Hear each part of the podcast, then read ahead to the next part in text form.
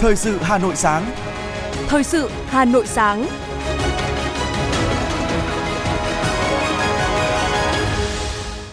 Xin kính chào quý vị và các bạn. Bây giờ là chương trình thời sự của Đài Phát thanh Truyền hình Hà Nội. Chương trình sáng nay có những nội dung chính sau đây. Phó Chủ tịch nước Võ Thị Ánh Xuân dự chương trình nghệ thuật Sóng nhạc Hồ Gươm Xanh mừng Ngày âm nhạc Việt Nam lần thứ 14. Hà Nội dự kiến tuyển sinh và chuyển trường bằng hình thức trực tuyến từ năm học 2024-2025. Chuẩn bị sẵn sàng phương tiện cho dịp cao điểm 2 tháng 9. Phần tin thế giới có những sự kiện nổi bật. Điện Kremlin phủ nhận liên quan vụ tai nạn máy bay chở ông trùm Wagner. Ngay sau Nga và Ấn Độ, Nhật Bản sắp phóng tàu vũ trụ lên mặt trăng. Sau đây là nội dung chi tiết. Tối qua, chương trình nghệ thuật Sóng nhạc Hồ Gươm Xanh do Hội Nhạc sĩ Việt Nam tổ chức mừng ngày âm nhạc Việt Nam lần thứ 14 đã diễn ra với nhiều cung bậc cảm xúc tại nhà hát Hồ Gươm Hà Nội. Dự chương trình có Ủy viên Trung ương Đảng, Phó Chủ tịch nước Võ Thị Ánh Xuân, nguyên Bí thư Trung ương Đảng, nguyên Phó Chủ tịch nước Trương Mỹ Hoa, lãnh đạo các ban bộ ngành và đông đảo các thế hệ nhạc sĩ, nghệ sĩ, khán giả âm nhạc Việt Nam. Phát biểu tại chương trình, Thiếu tướng Nhạc sĩ Nguyễn Đức Trịnh, Chủ tịch Hội Nhạc sĩ Việt Nam nhấn mạnh, Ngày âm nhạc Việt Nam là ngày hội tôn vinh nền âm nhạc Việt Nam, hội tụ và lan tỏa những điều tốt đẹp nhất với tất cả mọi người. Ngày âm nhạc Việt Nam nhắc những người làm nghề phấn đấu sáng tạo nhiều tác phẩm hay, tổ chức nhiều hoạt động âm nhạc có ý nghĩa, phục vụ cho công chúng. Cùng với các tầng lớp nhân dân tích cực tham gia xây dựng và phát triển nền âm nhạc Việt Nam tiên tiến, đậm đà bản sắc dân tộc. Chương trình Sóng nhạc Hồ Gươm Xanh do Phó Giáo sư Tiến sĩ Đỗ Hồng Quân chỉ đạo nghệ thuật, Thiếu tướng Nhạc sĩ Đức Trịnh tổng đạo diễn. Các tiết mục được dàn dựng công phu với sự tham gia biểu diễn của các nghệ sĩ âm nhạc được nhiều thế hệ khán giả yêu mến, cùng sự góp mặt của dàn nhạc dân tộc Học viện Âm nhạc Quốc gia Việt Nam, dàn nhạc giao hưởng Big Band. Bên cạnh những ca khúc tác phẩm âm nhạc ca ngợi Tổ quốc, tình yêu giữa con người với con người, tình yêu thiên nhiên để lại dấu ấn sâu đậm trong khán giả. Trong hai ngày 26 và 27 tháng 8 tại Bảo tàng Hà Nội, Cục Di sản Văn hóa, Bộ Văn hóa, Thể thao và Du lịch tổ chức hội thảo, hội nghị, tập huấn, đánh giá công tác quản lý, bảo vệ và phát huy giá trị di sản văn hóa phi vật thể sau khi được ghi danh. Hội nghị là dịp đánh giá tổng thể công tác quản lý nhà nước trong việc bảo vệ và phát huy giá trị di sản văn hóa phi vật thể trong các danh sách của UNESCO và danh mục quốc gia sau khi được ghi danh tới nay, nâng cao hiệu quả quản lý và nâng cao nhận thức của cán bộ quản lý đối với các di sản văn hóa phi vật thể được UNESCO ghi danh, cũng như các di sản văn hóa phi vật thể trong danh mục quốc gia. Xác định phương hướng, nhiệm vụ, kế hoạch triển khai trong thời gian tới để tiếp tục bảo vệ và phát huy giá trị di sản văn hóa phi vật thể theo cam kết tại hồ sơ đề cử với UNESCO. Trao đổi, chia sẻ kinh nghiệm trong công tác bảo vệ và phát huy giá trị di sản văn hóa phi vật thể giữa các địa phương nhằm tháo gỡ những khó khăn, vướng mắc trong quá trình quản lý, đồng thời tăng cường sự phối hợp giữa các địa phương cùng có chung di sản được ghi danh đối với những vấn đề liên quan đến chuyên môn. Chiều qua tại Trung tâm Thông tin Triển lãm và Điện ảnh Hải Phòng tại Hải Phòng đã diễn ra lễ khai mạc và trao giải thưởng Festival nhiếp ảnh trẻ năm 2023. Đây là sự kiện quan trọng của giới nhiếp ảnh trẻ cả nước do Bộ Văn hóa Thể thao và Du lịch và Trung ương Đoàn Thanh niên Cộng sản Hồ Chí Minh chỉ đạo, Cục Mỹ thuật nhiếp ảnh và triển lãm phối hợp với các cơ quan hiệu quan tổ chức. Sau hơn một tháng phát động, ban tổ chức đã nhận được hơn 2.000 tác phẩm của 289 tác giả đến từ 57 tỉnh thành phố trong cả nước gửi về tham dự. Ban tổ chức đã chấm chọn ra 158 tác phẩm để trưng bày tại triển lãm, trong đó có 16 tác phẩm xuất sắc nhất được lựa chọn để trao giải thưởng Festival nhiếp ảnh trẻ năm 2023. Với chủ đề Thu Hà Nội đến để yêu, Festival Thu Hà Nội được tổ chức từ ngày 29 tháng 9 đến ngày 1 tháng 10 tại khu vực vườn hoa đền Bà Kiệu, phố Đinh Tiên Hoàng, phố Lê Thạch, quận Hoàn Kiếm và một số quận, huyện trên địa bàn thành phố. Đây là dịp để quảng bá những nét đẹp, giá trị văn hóa, du lịch, khai thác sự độc đáo, hấp dẫn, tôn vinh các danh thắng, điểm đến di tích, di sản của thủ đô Hà Nội, điểm đến hấp dẫn, chất lượng và an toàn, giới thiệu những giá trị độc đáo của làng nghề, di sản văn hóa của Hà Nội. Festival có quy mô 150 gian hàng, cùng với đó là các hoạt động diễu hành, trình diễn của một số quận huyện, hoạt động tổ chức đám cưới xưa và nay tại sân khấu và phố Đinh Tiên Hoàng, hoạt động dân vũ, khiêu vũ thể thao, trình diễn thời trang áo dài, hoạt động diễu hành của thiếu nhi, vẽ tranh thiếu nhi và triển lãm tranh thiếu nhi. Diễu hành xích lô du lịch, xe đạp, xe buýt hai tầng trên đường Thanh Niên, phố Phan Đình Phùng, đường Hoàng Diệu, triển lãm ảnh sắc thu Hà Nội tại Trung tâm Văn hóa Nghệ thuật số 22 phố Hàng Buồm và khu vực tượng đài Vô Lý Thái Tổ cùng các hoạt động có liên quan. Vừa qua, Bảo tàng Phụ nữ Việt Nam phối hợp với Câu lạc bộ Phụ nữ với di sản văn hóa và Câu lạc bộ Di sản áo dài Việt Nam tổ chức sự kiện về với sen và tiếp nhận tranh chân dung bà Nguyễn Thị Định làm từ lá sen. Hoạt động nhằm tưởng nhớ và tri ân 31 năm ngày mất của bà Nguyễn Thị Định. Tác phẩm tranh chân dung bà Nguyễn Thị Định làm từ lá sen khô bắt nguồn từ tâm nguyện mong muốn tri ân và lưu giữ những hình ảnh cao đẹp về người phụ nữ Việt Nam của các thành viên câu lạc bộ phụ nữ với di sản văn hóa và câu lạc bộ di sản áo dài Việt Nam tác phẩm do nghệ nhân Lê Văn Nghĩa ở huyện Lấp Vò, tỉnh Đồng Tháp thực hiện trong thời gian 3 tháng. Tranh chân dung bà Nguyễn Thị Định làm từ lá sen được trao tặng cho Bảo tàng Phụ nữ Việt Nam sẽ góp phần làm đa dạng hơn các loại hình hiện vật trong bộ sưu tập về bà Nguyễn Thị Định của Bảo tàng Phụ nữ Việt Nam để từ đó tiếp tục thực hiện sứ mệnh tuyên truyền, giáo dục cho thế hệ trẻ về lịch sử và truyền thống cao đẹp của phụ nữ Việt Nam.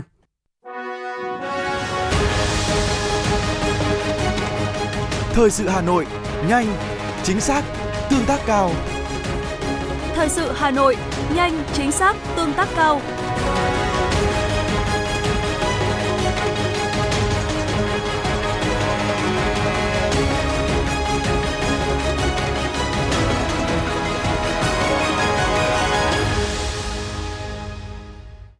Tiếp theo là những thông tin đáng chú ý khác. Chiều qua, Sở Giáo dục và Đào tạo Hà Nội tổ chức hội thảo chia sẻ kinh nghiệm tổ chức dạy học theo mô hình tiên tiến hiện đại, đáp ứng yêu cầu của chương trình giáo dục phổ thông 2018 với sự tham gia của các trường trung học phổ thông ngoài công lập. Theo Giám đốc Sở Giáo dục và Đào tạo Hà Nội Trần Thế Cương, thời gian qua, khối các trường trung học phổ thông ngoài công lập trên địa bàn thành phố có nhiều đóng góp cho sự phát triển của giáo dục thủ đô. Một số mô hình tiên tiến đã được áp dụng thành công ở một số trường – Hội thảo là dịp để các nhà trường chia sẻ, trao đổi những kinh nghiệm trong quá trình triển khai, qua đó nhân rộng những mô hình hay đáp ứng yêu cầu phát triển của toàn ngành. Tại hội thảo, các nhà trường đã nghe chia sẻ kinh nghiệm triển khai mô hình lớp học thông minh, cùng ý kiến các ý kiến cùng chung nhận định sự kết nối, chia sẻ kinh nghiệm là giải pháp gắn kết giữa các nhà trường, giúp mỗi nhà trường học hỏi được kinh nghiệm hay từ đồng nghiệp, từ đó vận dụng vào thực tế tại đơn vị mình và khắc phục được những mặt còn tồn tại – các nhà trường cũng bày tỏ mong muốn có nhiều hoạt động tương tự để có thêm kinh nghiệm, bài học quý giá trong quá trình triển khai nhiệm vụ năm học, đặc biệt trong bối cảnh đổi mới giáo dục với nhiều yêu cầu cao. Ủy ban Nhân dân huyện Ba Vì đã tổ chức tập huấn công tác cải cách hành chính về chuyên đề tổng quan và những nhiệm vụ trọng tâm công tác cải cách hành chính, chuyển đổi số trong tình hình hiện nay và những giải pháp phương hướng để nâng cao chỉ số hài lòng trên địa bàn huyện. Tại hội nghị, các đại biểu đã cùng nhau thảo luận về các nhiệm vụ thực hiện nâng cao chỉ số hài lòng của người dân, tổ chức về phục vụ của cơ quan hành chính nhà nước thông qua việc cung cấp các dịch vụ hành chính công là việc tập trung triển khai đề án bộ phận một cửa hiện đại các cấp gắn với kế hoạch của Ban chỉ đạo đề án số 06 của thành phố. Thực hiện số hóa hồ sơ kết quả giải quyết thủ tục hành chính theo yêu cầu chỉ tiêu và thời hạn của Trung ương, thành phố, quán triệt và gắn trách nhiệm người đứng đầu cấp ủy, chính quyền, phòng ban, đơn vị, thành lập tổ công tác giúp việc Ban chỉ đạo cải cách hành chính, chuyển đổi số để theo dõi, đôn đốc, đề xuất đánh giá kết quả công việc gắn với việc đánh giá xếp loại hàng tháng người đứng đầu, công tác thi đua, khen thưởng. Sau hơn 10 năm thực hiện chương trình mục tiêu quốc gia xây dựng nông thôn mới, huyện Đan Phượng đã đạt được những kết quả tích cực, là đơn vị tiên phong trong phong trào xây dựng nông thôn mới của thủ đô. Đến nay, tổng số diện tích chuyển đổi cơ cấu cây trồng toàn huyện đạt hơn 1.600 ha, trong đó có 140 ha diện tích rau, cây ăn quả đạt tiêu chuẩn hữu cơ, Việt Gáp. Huyện đã thực hiện tốt các chính sách an sinh xã hội, 16 xã, thị trấn đạt chuẩn quốc gia về y tế với mô hình chăm sóc sức khỏe nhân dân theo nguyên lý y học gia đình. Tỷ lệ người dân tham gia bảo hiểm y tế đạt 93,2%. Phong trào toàn dân đoàn kết xây dựng đời sống văn hóa được quan tâm thực hiện, tỷ lệ thôn, làng văn hóa đạt 99,2%. 54 trên 59 trường đạt chuẩn quốc gia, thành lập 16 tổ công nghệ số xã, thị trấn, 101 mô hình thông, thôn thông minh. Phát huy những kết quả đạt được, Đan Phượng quyết tâm phấn đấu đến hết năm 2023, 15 trên 15 xã của huyện đạt chuẩn nông thôn mới kiểu mẫu. Nhằm góp phần nâng cao chất lượng cuộc sống tinh thần cho người dân,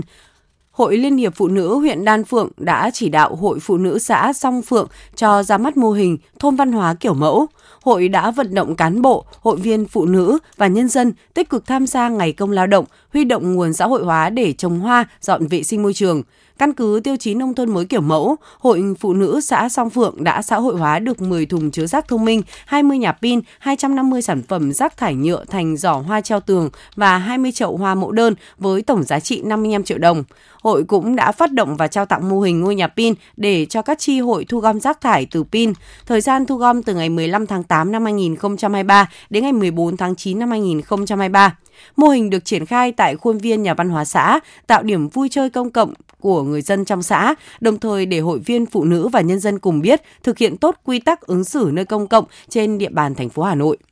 Hôm qua, Phòng Cảnh sát Giao thông Công an thành phố Hà Nội cho biết, kể từ ngày phát động 11 tháng 8 đến nay, trang Zalo Phòng Cảnh sát Giao thông Hà Nội đã nhận được 1.749 lượt tương tác, 2.450 người quan tâm, 3.408 người xem và theo dõi. Trang Zalo Phòng Cảnh sát Giao thông Hà Nội cũng đã nhận được 380 tin phản ánh về vi phạm giao thông, trong đó có 53 tin đủ điều kiện xác minh xử lý, 2 tin phản ánh về tổ chức giao thông và 6 tin hỏi hướng dẫn thủ tục đăng ký xe.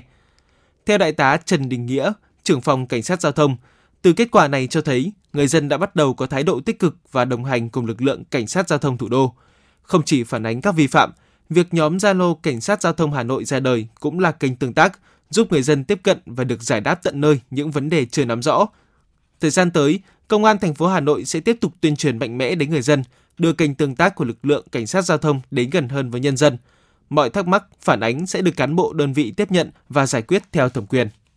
Thưa quý vị và các bạn, chỉ còn ít ngày nữa, cả nước sẽ bước vào kỳ nghỉ lễ Quốc khánh mùng 2 tháng 9, thời điểm nhu cầu đi lại tăng cao đột biến nhất trong năm. Nỗi lo đi lại, tàu xe, ùn tắc lại có nguy cơ tái diễn. Vậy các cơ quan chức năng, các doanh nghiệp vận tải và các địa phương đã chuẩn bị cho đợt cao điểm đi lại này như thế nào? Các yếu tố tiềm ẩn nguy cơ ùn tắc và mất an toàn được nhận diện để khắc phục ra sao? Sự chủ động của các lực lượng chức năng sẽ góp phần giảm ùn tắc trong đợt cao điểm này như thế nào? Theo ông Nguyễn Hoàng Tùng, giám đốc bến xe Giáp Bát cho biết, dự kiến lượt khách cao nhất trong các ngày cao điểm khoảng 12.000 lượt một ngày, tăng 200% so với ngày thường. Đối với xe Bát thì 100% cán bộ, nhân viên đi làm và thực hiện cái công tác quản lý điều hành cũng như phục vụ hành khách. Thì bến xe đã thực hiện ký cam kết với ờ, từng đơn vị vận tải, từng nhà xe cam kết thực hiện không nhồi nhét khách, không tăng giá vé.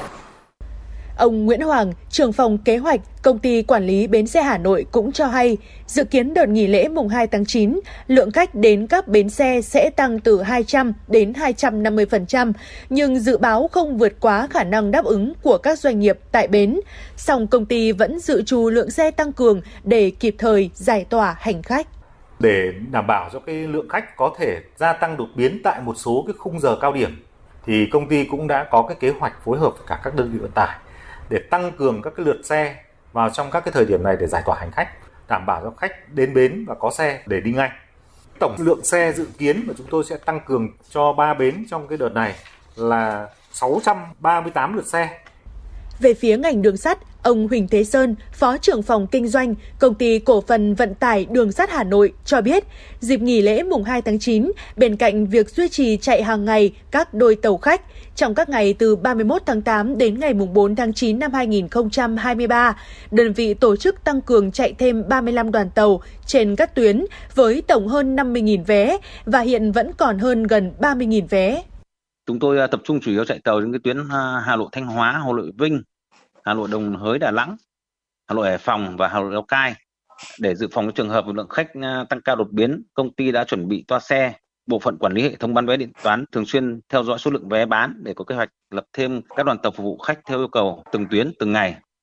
Đối với lĩnh vực hàng không, tổng hợp từ báo cáo kế hoạch khai thác và nhu cầu vận chuyển của các hãng hàng không Việt Nam cho thấy tổng số chuyến bay các hãng dự kiến khai thác trong giai đoạn cao điểm nghỉ lễ mùng 2 tháng 9 là hơn 5.300 chuyến với hơn 1 triệu ghế, tăng khoảng 20% so với giai đoạn bình thường. Để tạo thuận lợi cho hành khách, các cảng hàng không trên cả nước đã chính thức sử dụng tài khoản định danh điện tử mức độ 2 VNeID với hành khách đi máy bay trên các chuyến bay nội địa từ ngày 2 tháng 8. Về phía các lực lượng chức năng, ông Cao Văn Hiệp, Phó Tránh Thanh tra Sở Giao thông Vận tải Hà Nội cho biết, để hạn chế ùn tắc trong dịp nghỉ lễ Quốc khánh mùng 2 tháng 9, Thanh tra Sở đã có kế hoạch bố trí lực lượng tại 41 vị trí thường xuyên xảy ra ùn tắc giao thông vào giờ cao điểm. Ở khu vực các bến xe khách liên tỉnh, bố trí 7 vị trí chốt trực, phân luồng hướng dẫn giao thông, hạn chế ùn tắc giao thông khu vực cổng ra, cổng vào của các bến xe.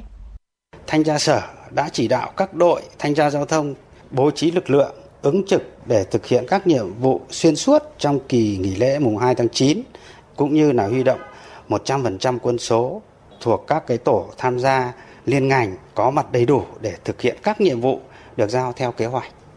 Bà Phan Thị Thu Hiền, Phó Cục trưởng Cục Đường bộ Việt Nam cho hay, đơn vị đã có chỉ đạo cho các khu quản lý đường bộ, các sở giao thông vận tải tăng cường công tác chuẩn bị để đảm bảo cho lưu thông trên các tuyến đường, đặc biệt là các cửa ngõ ra vào các thành phố. Đối với hoạt động vận tải tại các bến xe, Cục Đường bộ Việt Nam cũng yêu cầu các đơn vị vận tải chuẩn bị sẵn sàng các phương tiện dự phòng để sẵn sàng phục vụ hành khách, kể cả khi lượng khách tăng đột biến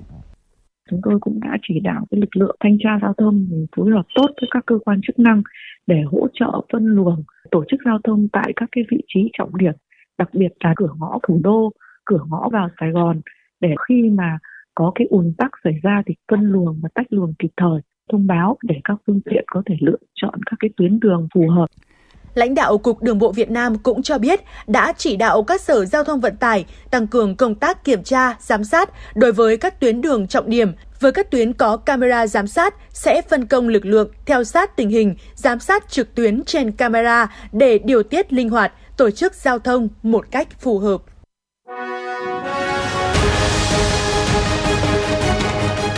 FM 90 cập nhật trên mọi cung đường. FM 90 cập nhật trên mọi cung đường.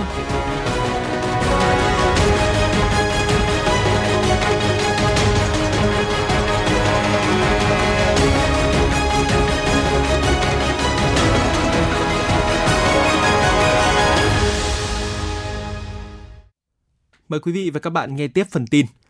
Thiết thực chào mừng kỷ niệm 78 năm Cách mạng tháng 8 và Quốc khánh 2 tháng 9, Hội Liên hiệp Phụ nữ Hà Nội đã phối hợp với Bệnh viện Phụ sản Hà Nội tổ chức chương trình truyền thông kiến thức và khám sức khỏe sinh sản cho nữ phạm nhân năm 2023 tại phân trại số 3, trại giam Thanh Xuân, xã Xuân Dương, huyện Thanh Oai.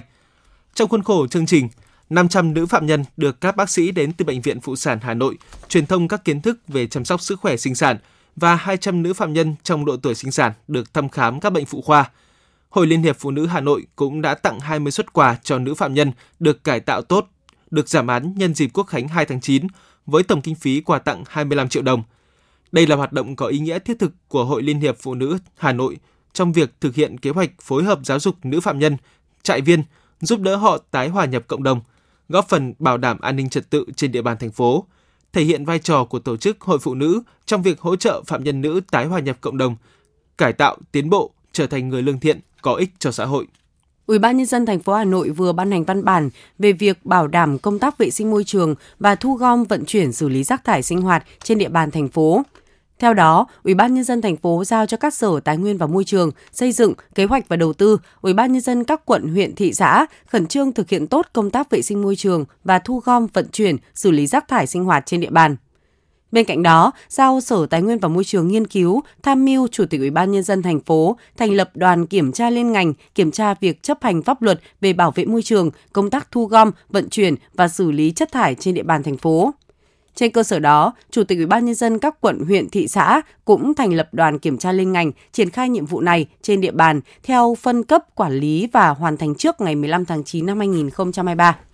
Thành đoàn Hội đồng đội thành phố Hà Nội vừa phối hợp với Sở Giáo dục và Đào tạo Hà Nội, công ty trách nhiệm hữu hạn một thành viên môi trường đô thị Hà Nội tổ chức bàn giao công trình nhà phân loại rác thân thiện tại trường tiểu học Hoàng Diệu, quận Ba Đình, từ nguồn kinh phí xã hội hóa trị giá 45 triệu đồng. Công trình được thiết kế sinh động, bắt mắt, thu hút sự chú ý của thiếu nhi, làm bằng các chất liệu chắc chắn như khung thép, tấm ốp xi măng vĩnh tường có độ bền cao. Nhân dịp này, Công ty trách nhiệm hữu hạn một thành viên môi trường đô thị Hà Nội đã hướng dẫn các em học sinh cách phân loại, sử dụng nhà phân loại rác thân thiện. Đây là một công trình ý nghĩa, góp phần tuyên truyền, giáo dục thiếu nhi Hà Nội trong việc giữ gìn, bảo vệ môi trường, giúp các em hiểu biết về các loại rác và cách xử lý đối với từng loại rác khác nhau. Từ đó thực hiện tốt công tác thu gom, phân loại xử lý rác thải tại nguồn, góp phần giữ gìn môi trường thủ đô. Thưa quý vị và các bạn, với mục tiêu giảm thiểu tình trạng ô nhiễm môi trường, dự án tuyên truyền vận động nông dân xử lý rác thải tại Việt Nam góp phần vào nỗ lực giảm lượng khí thải của cộng đồng quốc tế được Hội Nông dân Việt Nam triển khai tại 15 tỉnh thành trên cả nước, trong đó có thành phố Hà Nội, ghi nhận tại huyện Ba Vì. Dự án xử lý rác thải tại Việt Nam được Hội Nông dân thành phố triển khai tại xã Đông Quang đã được người nông dân đón nhận hào hứng. Ông Phạm Văn Thanh, Phó Chủ tịch Hội Nông dân xã Đông Quang là người đi tiên phong làm trước mô hình nuôi sâu canxi. Theo ông Thanh, nuôi sâu canxi rất dễ và gia đình ông đã ứng dụng thành công trong việc biến phân gia súc gia cầm thành nguồn phân hữu cơ và thức ăn chất lượng cao trong chăn nuôi. Ông Phạm Văn Thanh, Phó Chủ tịch Hội Nông dân xã Đồng Quang, huyện Ba Vì chia sẻ. Và các ờ, đồng chí là dự án ờ, xử lý rác thải của tại xã Đông Quang nói chung đã đi vào hoạt động từ năm ờ, 2022. Nói chung là khi có thực hiện cái dự án của ừ, trung tự của thành phố đưa về cho hội nông dân xã Đông Quang chúng tôi đã triển khai tới tất cả toàn thể hội viên trong toàn xã để thực hiện cái môi trường để làm giảm thiểu khí thải và về xử lý rác thải ở ngoài đồng ruộng những ủ phân, hữu cơ và làm ờ, lên men thức ăn, chăn nuôi gia súc và định làm đệm lót sinh học cho gà để giảm thiểu cái mùi hôi thối trong nhân dân và đã vận động bà con đã tiết kiệm là không đốt dơm dạ làm ảnh hưởng đến môi trường. Dự án do Trung ương Hội Nông dân Việt Nam phối hợp với tổ chức ủng hộ các giải pháp khu vực vì cộng đồng và hệ sinh thái, xây dựng và triển khai thực hiện trong 4 năm từ năm 2021 đến năm 2024 tại 15 tỉnh, thành phố. Tại huyện Ba Vì, dự án sẽ triển khai 75 mô hình ủ lên men phụ phẩm cây trồng, 30 mô hình nuôi gà trên đệm lót sinh học và 30 mô hình ủ phân hữu cơ từ phụ phẩm cây trồng. Bà Vũ Thị Thu Hằng, Chủ tịch Hội Nông dân xã Sơn Đà, huyện Ba Vì cho hay. Dự án của về xử lý rác thải của Hội Nông dân thành phố Hà Nội thì chúng tôi là một trong cái ba xã Sơn Đà, À, Chu Minh và Đông Quang. Chúng tôi cũng đã tổ chức à, sau khi được à, đi tập huấn về, thì chúng tôi cũng đã tập huấn cho bà con nhân dân. Chúng tôi đã tổ chức 3 lớp tập huấn cho 80 hội viên nông dân. Thì đến thời điểm hiện tại thì nông dân chúng tôi thì đã triển khai làm các cái mô hình ở tại địa phương. Và thấy là đối với cái xử lý rác thải thì rất là hiệu quả và đặc biệt là trong cái xử lý chăn nuôi gà trên nền đệm lót sinh học ấy, thì ờ, mang lại kết quả rất là cao, con gà phát triển tốt và đặc biệt là không còn mùi hôi thối ở trong chuồng ờ, nuôi nữa. Hiện nay, huyện Ba Vì là một trong những địa phương có tổng đàn gia súc gia cầm lớn của thành phố Hà Nội. Từ lâu, với diện tích đất rộng lớn, người dân chưa quan tâm đến vấn đề ô nhiễm môi trường từ rác thải sinh hoạt và chất thải trong quá trình chăn nuôi. Việc triển khai dự án xử lý rác thải môi trường này sẽ giúp ích rất lớn cho người nông dân của Ba Vì thay đổi thói quen, tận dụng hết phụ phẩm trong nông nghiệp thành phân bón, cải thiện tình trạng ô nhiễm môi trường. Ông Chu Xuân Cừ, Phó Chủ tịch Hội Nông dân huyện Ba Vì cho biết. À, thời gian vừa qua thì à, được sự quan tâm của hội dân thành phố cũng như là sự chỉ đạo của cấp ủy chính quyền địa phương thì hội dân huyện các cấp hội dân huyện à, Ba Vì đã tích cực triển khai nhiều cái mô hình hoạt động à, rất thiết thực điển hình như đã triển khai làm điểm các cái à, mô hình về nuôi sâu canxi à, nằm đệm lót trên à, đệm lót sinh học trên mô hình trên gà cũng như là ủ thức ăn chăn nuôi để góp phần bảo vệ môi trường đặc biệt là tận dụng các phế phẩm phụ phẩm nông nghiệp. À, ngoài ra nữa thì Hội nông dân huyện các cấp đã triển khai các cái mô hình bảo vệ môi trường thiết thực, đặc biệt là các mô hình hàng cây nông dân. Hiện nay chúng tôi đã triển khai 89 mô hình hàng cây nông dân với gần 6.000 cây bóng mát trị giá khoảng hơn 3,5 tỷ đồng. Ngoài ra nữa thì triển khai các mô hình về cánh đồng sạch, cánh đồng không đốt dơm dạ và các cái mô hình đoạn đường tự quản. Hiện nay thì các mô hình mà nông dân tôi triển khai thì cũng đảm bảo rất là thiết thực, hiệu quả góp phần bảo vệ môi trường trên địa bàn huyện. Dự án triển khai nhằm góp phần giảm thiểu tác động của biến đổi khí hậu và phát triển nông nghiệp hiện đại, bền vững, nhằm giúp nông dân thích ứng với biến đổi khí hậu bằng cách hỗ trợ nông dân sản xuất chăn nuôi theo hướng nông nghiệp tuần hoàn, nông nghiệp xanh, phát triển bền vững.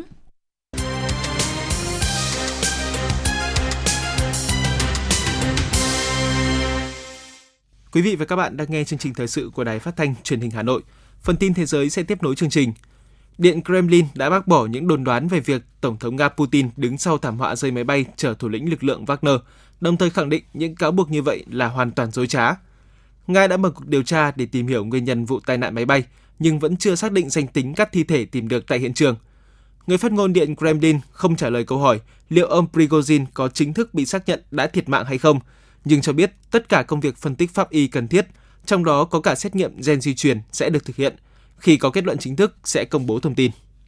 Hãng thông tấn Al Jazeera dẫn lời Chủ tịch Hội đồng Tham mưu trưởng Liên quân Mỹ Mark Milley nhận định rằng quân đội Ukraine ở thời điểm hiện tại đang phải đối phó với nhiều khó khăn tới từ sự phòng thủ chắc chắn của các lực lượng vũ trang Nga. Song dù vậy, phía Ukraine vẫn còn sức chiến đấu đáng kể, cuộc phản công vẫn chưa kết thúc. Với quyết tâm sớm tìm ra giải pháp hòa bình cho cuộc khủng hoảng nghiêm trọng tại quốc gia láng giềng Niger sau cuộc đảo chính đêm 26 tháng 7, chính phủ Algeria đang đẩy mạnh các nỗ lực tiếp xúc ngoại giao với các bên liên quan – một quan chức hàm vụ trưởng trong Bộ Ngoại giao Algeria đã được cử đến Niamey để thảo luận với chính quyền quân sự Niger về giải pháp hòa bình, tháo gỡ thế bế tắc chính trị hiện nay ở Niger sau cuộc đảo chính lật đổ Tổng thống Mohamed Bazoum đêm 26 tháng 7. Ngày 25 tháng 8, cảnh sát và hải quan Tây Ban Nha đã thu giữ gần 10 tấn cocaine được chuyển đến nước này từ Ecuador. Đây là lượng cocaine lớn nhất từ trước đến nay mà cơ quan chức năng Tây Ban Nha thu giữ được trong một chuyên án. Theo cảnh sát, số lượng ma túy này được phát hiện vào ngày 23 tháng 8 tại cảng Algeciras ở miền nam Tây Ban Nha. Chúng được cất giấu giữa các lô chuối nhập khẩu bảo quản trong container đông lạnh. Ngày 25 tháng 8, Tập đoàn Điện lực Tokyo khẳng định không phát hiện tritium trong các mẫu nước biển thu được từ khu vực xả nước thải nhiễm phóng xạ đã qua xử lý của nhà máy điện hạt nhân Fukushima số 1. Cùng ngày, Bộ Môi trường Nhật Bản cũng đã triển khai 4 con tàu tới 11 địa điểm trong phạm vi bán kính 50 km từ nhà máy Fukushima số 1 để lấy mẫu nước biển phân tích, dự kiến công bố kết quả sớm nhất vào ngày 27 tháng 8 tới. Bộ Môi trường Nhật Bản cũng sẽ tiếp tục giám sát việc xả thải và công bố kết quả phân tích mẫu nước biển hàng tuần trong 3 tháng tới. AP dẫn nguồn tin từ giới chức Indonesia cho biết vụ hỏa hoạn kéo dài nhiều ngày tại một bãi rác ở Java tỉnh đông dân nhất của Indonesia đã được chính quyền địa phương tuyên bố là tình trạng khẩn cấp do khói dày đặc và hôi thối khiến cho người dân gần đó ngạt thở. Nhật Bản là quốc gia tiếp theo nhắm tới mặt trăng chỉ vài ngày sau khi một tàu vũ trụ Nga đâm vào bề mặt của hành tinh này và tàu Chandrayaan 3 của Ấn Độ hạ cánh thành công ở cực Nam.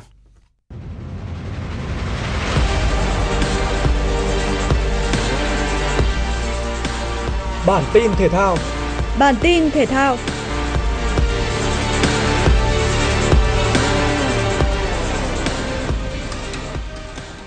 Đội tuyển U23 Việt Nam đã có cuộc chạm trán đội tuyển U23 Malaysia trong trận bán kết giải U23 Đông Nam Á. Các cầu thủ Việt Nam nhanh chóng ghi bàn mở tỷ số ngay phút thứ 9 và nhân đôi cách biệt với pha dứt điểm chìm hiểm hóc của quốc Việt. Càng chơi càng hay, Đinh Xuân Tiến hoàn tất cú đúp khép lại hiệp 1 với chiến thắng 3-0. Trong trận này, U23 Malaysia có nhiều cơ hội nhưng chỉ ghi được một bàn thắng duy nhất ở hiệp 2. Với hàng phòng ngự lỏng lẻo, Malaysia đã để các cầu thủ Việt Nam có thêm một bàn thắng và ấn định tỷ số 4-1. Chiến thắng này giúp U23 Việt Nam giành tấm vé vào chung kết U23 Đông Nam Á 2023.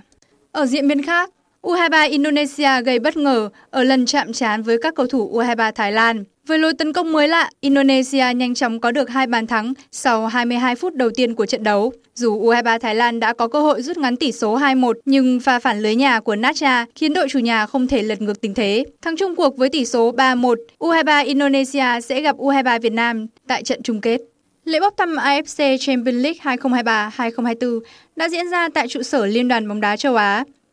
40 đội bóng được chia thành 10 bảng đấu, trong đó có 5 bảng ở khu vực Tây Á và 5 bảng ở khu vực Đông Á. Mỗi bảng có 4 đội. Trong số này, Hà Nội FC được xếp vào nhóm đấu của khu vực Đông Á. Theo kết quả bốc thăm, đội bóng của thầy trò huấn luyện viên Bandovic nằm ở bảng G. Đây là bảng đấu được đánh giá là không quá khó với Hà Nội FC khi các đối thủ chỉ tương đương. Trong khi đó, bảng Y được nhận định là bảng tử thần với các đối thủ rất mạnh. Đội tuyển golf Việt Nam khép lại giải vô địch golf đồng đội Đông Nam Á khi tạo nên cột mốc lịch sử và làm dạng danh nước nhà ở đấu trường khu vực. Vòng chung kết ở Lion City Cup đã giúp golfer Nguyễn Đức Sơn lên ngôi vô địch với hai gậy cách biệt so với tay gậy xếp hạng thứ hai. Tại Pucha Cup lần thứ 60, các thành viên đội tuyển golf Việt Nam đã trải qua ngày thi đấu chung kết thành công với tổng 182 gậy và giành huy chương bạc, kém đội vô địch Indonesia 13 gậy. Trong ngày thi đấu mở màn giải vô địch các nhóm tuổi Đông Nam Á lần thứ 45, các kình ngư trẻ của Việt Nam đã thể hiện sức mạnh đáng nể khi giành đến 16 huy chương vàng trên tổng số 39 nội dung để tạm vươn lên vị trí dẫn đầu bảng xếp hạng toàn đoàn. Đáng nói nhất phải kể đến kình ngư Nguyễn Quang Tuấn